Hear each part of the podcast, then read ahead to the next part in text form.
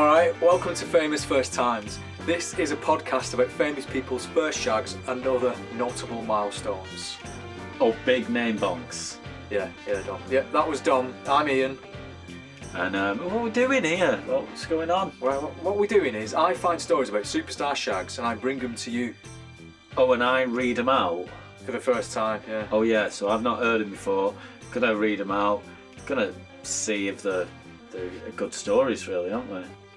A bit more than that. It's a bit, a bit deeper than that. What do we do then? What, what we, do we, we, see about something like analysis, All right. and then we see if they woke or not. Oh yeah. Yeah. See if the kind of things they're saying stand up to modern scrutiny. I guess. Yeah, put it like that. Right, this time we've only got one. Fucking hell! Don't worry about it. It's another Just good one. one. It's good. It's really good. It's a big bald lover boy. Brilliant. All right. Um, Ross Kemp. No. To get, you get, so just get on with it. Well, yeah. Okay, let's Right. fucking do it.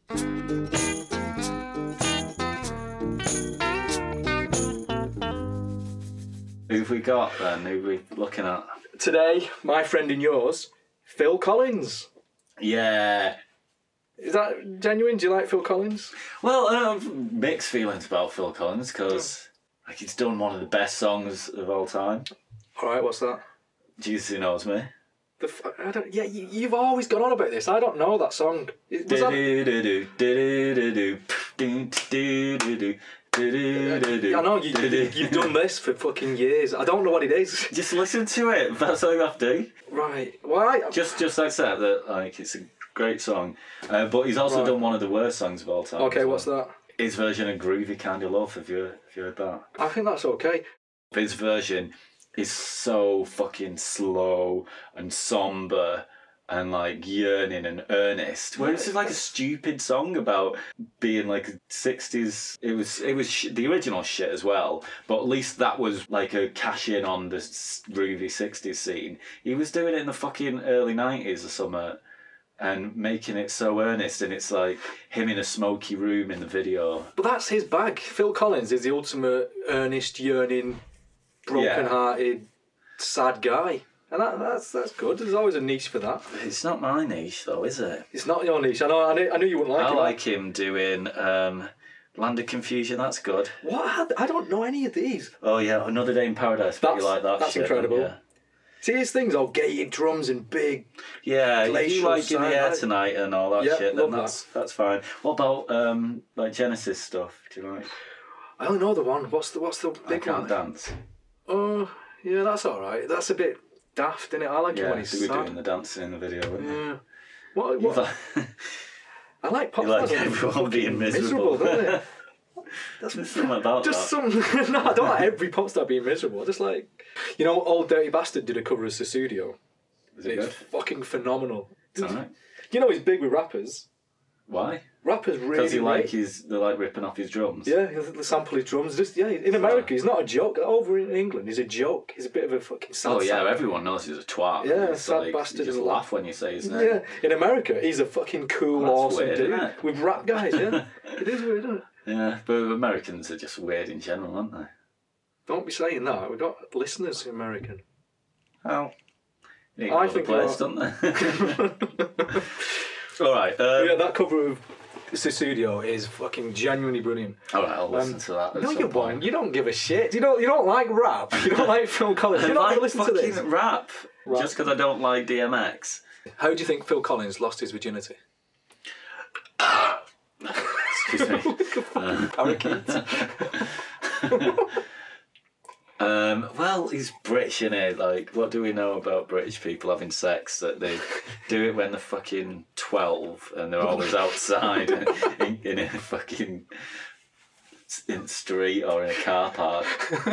Um, so, yeah, he's probably like playing on a fucking space hopper, sharing space hopper with uh, one of his girl mates. Are you saying space hopper because of that album cover where he's just got a big round red head? he looks like space. Yeah, he's like orange as well, isn't he?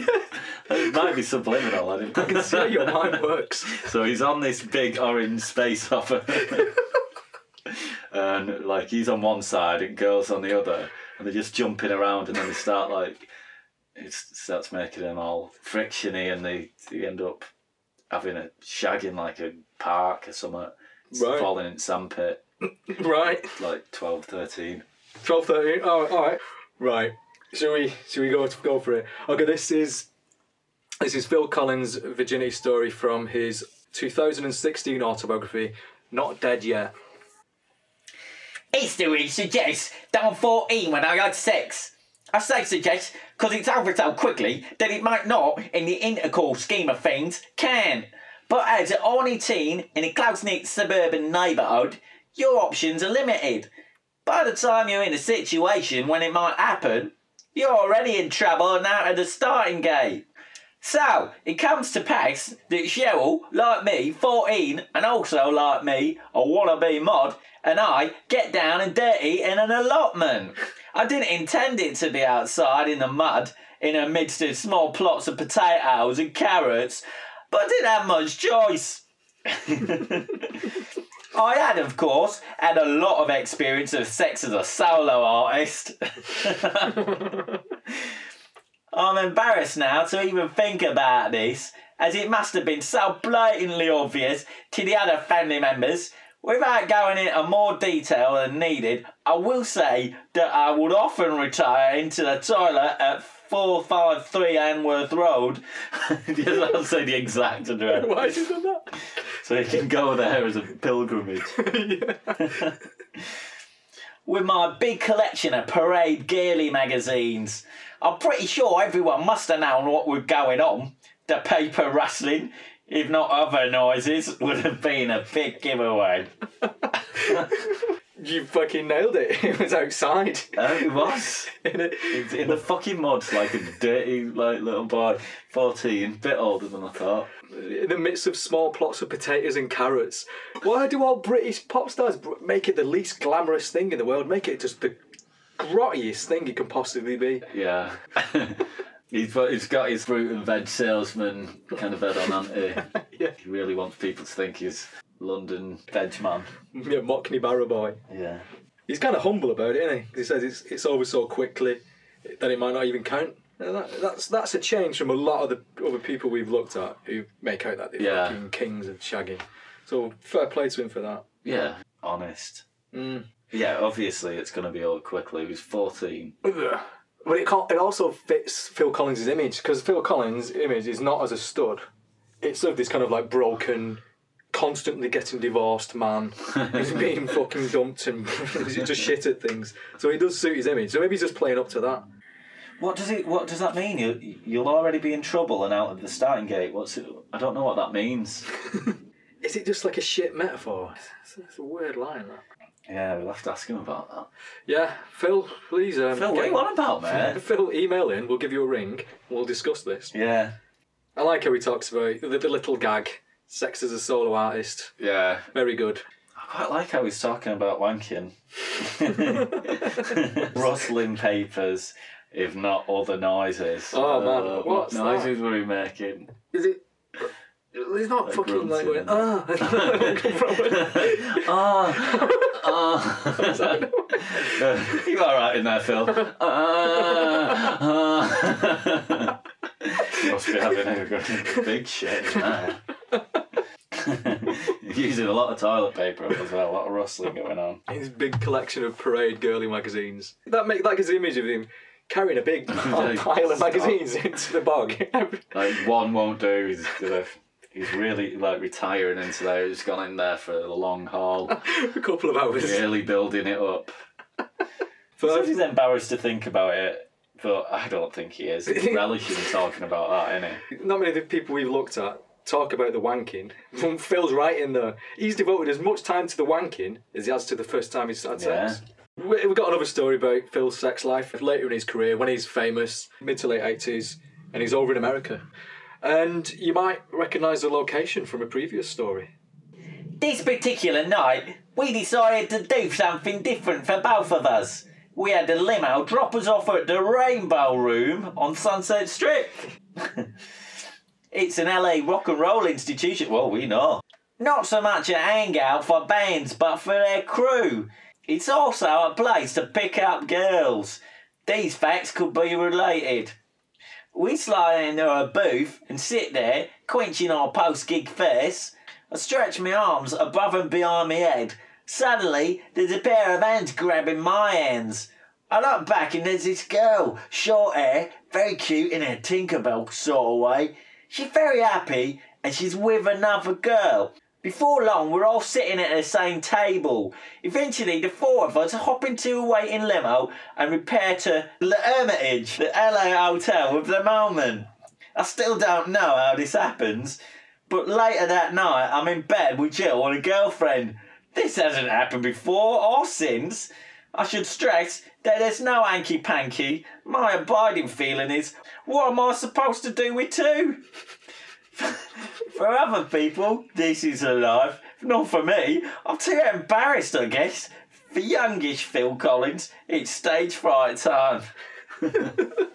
just like just totally intimidated. Like we said before, it suits his image. Yeah. He's, he's not top shagger. I thought he'd like do something, like even if it was just kick one of them out something. But no, he's quite humble and vulnerable, isn't he? Yeah. A little And- bashful boy. Little bashful Phil. And yeah, look at where he is as well. Look at where this all goes Fucking down. rainbow. the rainbow. Yeah. That is that is a place to go to get your kicks, isn't it? You know what? This could have been around the same time that Kiedis was around there as well. yeah, like early late eighties. Little eleven-year-old Kiedis mooching Yeah. around the venue. Yeah, trying to get off with all the older ladies. Do you know the Faxgate story about Phil Collins? You know- Faxgate. One of the big scandals of Phil Collins' life. No, I don't. He divorces his wife by fax. Front page news, it was really shocking. Oh, how dare, how dare you do this? well, he devotes a chapter to this, and it's called Divorce My Wife by Fax? Of Course I Didn't. Right? and in it, it says he's- he's on tour and his wife's not around. He found someone else, he wants to start seeing someone else. So he writes a big long letter and faxes it to her. So he fucking does. he breaks up with his wife by fax. What? Do you, do you want to do the story? I've got the story it- here. You got the full thing? Yeah. Divorce my wife by fax? Of course I didn't. Three weeks into the North American leg, six weeks after Paris, I write a four or five page letter in which I try to outline the f- way I feel about us, about the future. The most relatable and quickest way to get this letter to her is to fax it rather than post it. So that's what I do. But it doesn't help. Things are still messy and complicated. Communication lines still fractured. That is that is breaking up with someone by fax. Yeah, it really is. It's, why is it just in his head? It's like, well, it's not by fax because I wrote it in a letter. yeah, yeah. I wrote it down.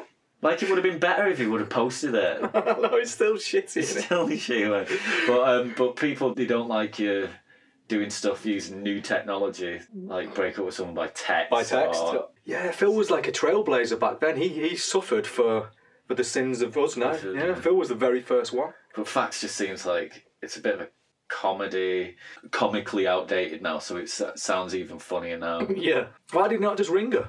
Phone lines exist. If he can fucking fax someone, he can ring them. Why not just ring he had up? seven pages of bullshit to say, and he would have got flustered if he would have tried to say it all off the top of his head. Just rely on your feelings, Phil. Just say what's in your heart. It's a bit contrived to. It should be a discussion. It should it should just be Phil fucking bellowing at her. Seven or eight pages of Phil just saying, "This is how it is. I want to shag someone else, so it's over. But I want to go on and on about it. So you And I don't get- want you to get a word in. yeah, yeah. Don't any response. So it's done by fax. This is the only way to do it. So I didn't break up by by fax. I just told you a load of shit by fax about why I wanted to break up with you. He talks about Faxgate more in his book, and he's got to do a gig a couple of days afterwards. And here's what he's got to say about it. Walking on stage in Birmingham a few days later, I'm still thinking this is the worst possible moment to be starting a tour at home. I've gone from being Mr. Really, Really Nice Guy, albeit a bit ubiquitous and annoying, to Mr. Bastard. As I mentioned before, the show opens out with rubbish on floor, corrugated iron, bins, scrunched up newspapers. Having played a drum duet with Ricky, the first number is I Don't Care Anymore from the Hello, I Must Be Going album. That song was written about my first failed marriage when Andy and I were going through the legals. The lyrics, accordingly, are caustic, and I perform it appropriately moodily, scaffing my way through the rubbish getting on the stage. But now everything takes on added resonance. The lyrics are nothing to do with Jill or our marriage, but when I kick those newspapers, I'm apparently kicking the tabloids. Why's he got all this shit upstairs? Fucking bins. Well, yeah, why has he got this big pantomime shit? Right, what a walled stage. It's just like a fucking shit everywhere. Bins. Just drag a load of crap from the fucking street. Just want fucking dead pigeons and fucking just bits of dog shit everywhere. Corrugated iron, just slates falling off the roof. Right, and he goes on to talk about it more. So if you want to read the next bit as well. After that opening song, I sit on the edge of the stage at Birmingham's NEC and I say to the audience, listen, this is all very embarrassing, but you mustn't believe everything you read in the papers. I don't know if that sets anybody at ease. Maybe not even me. I was already told in the theatre never make apologies to the audience, just get on with it. But I like to think that there was a little bit of a sigh of relief. Thank God we got that out of the way. But then introducing I Wish It Would Rain Down from But Seriously, I do my take on a skit by politically incorrect and intensely funny comedian Sam Kinison, a friend who died two years previously. It's about a couple in a car arguing about an old girlfriend of the husband's they've just seen. My thinking, it's me doing a bit of acting, talking up my love of comedians, segueing into a song in a characterful manner. In my ignorance, I don't see that this is a bit too close to the bone for some. That it might look like I'm dancing on the grave of my marriage. I'm just desperate to make the audience laugh. I'm just. or diffuse the tension that I feel is there. To my shame, I don't understand that. In the circumstances, it's in poor taste. What the fuck's he doing? Why is he doing his comedy sketches during a gig? I mean, yeah. It's called the album, but seriously, like it. That sounds like a comedy album, actually, doesn't it? So yeah, maybe he did see himself as a bit of a bit of a joker. But his music is not funny. He's got like yeah, a bit of a dual personality, hasn't he? With his comedy fruit and veg selling Yeah, like, street vendor, Yeah. and he's Mr. Heartbreak. Yeah, there's real tension. That's the tension of Phil Collins, isn't Yeah. it? You think But you he's trying to get it all in one show,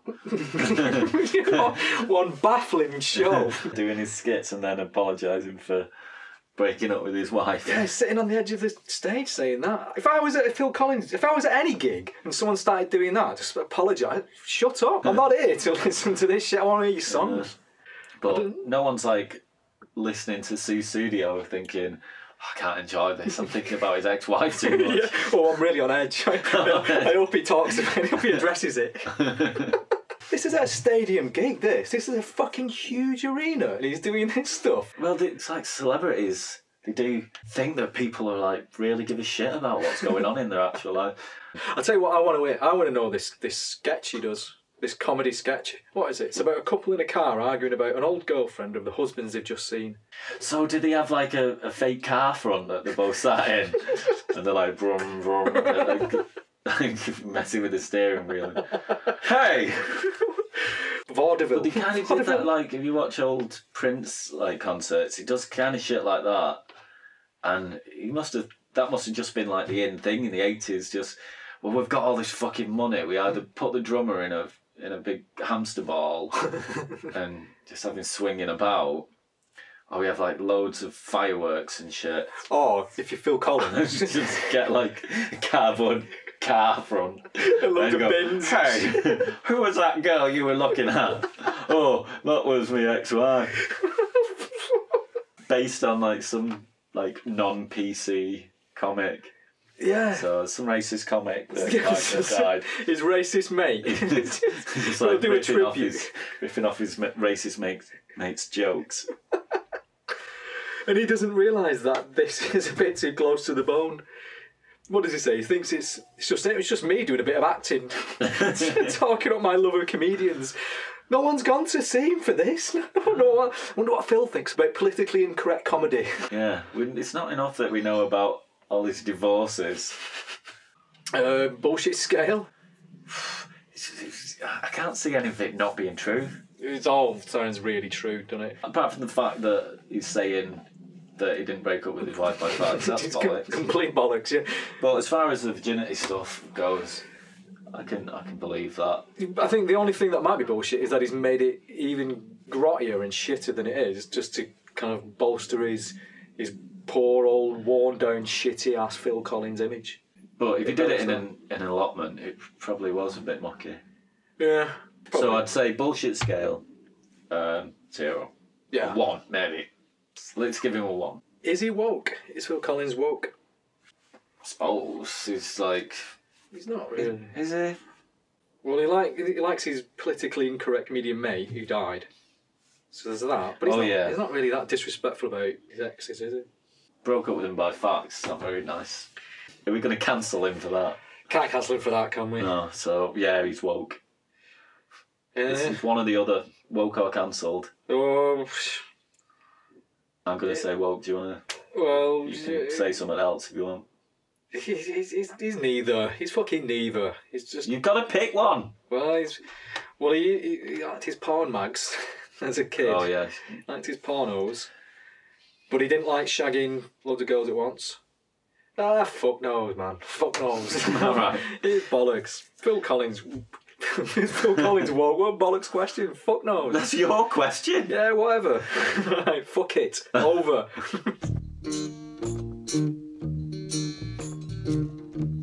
Big Phil. Big Phil done. Thanks, Phil, uh, for providing us with a great story there or two. Um, hopefully, everyone is uh, enjoying the podcast and you can subscribe and give us a five star rating if that's the case. Or one star. We, we, we'll accept either. But nothing in between. We're a polarizer. Yeah. We're like Marmite. That's what you call stuff that people either like or dislike. Yes, it is. you either like us or you dislike us. Follow us on Instagram. Famous first times, all one word. Over social media, give over, all one word. Tune in next episode for, famous for, for, for first to times. Cheers. Cheerio. Bye bye. See ya. Dom does the music and artwork. yes, he does. Bye.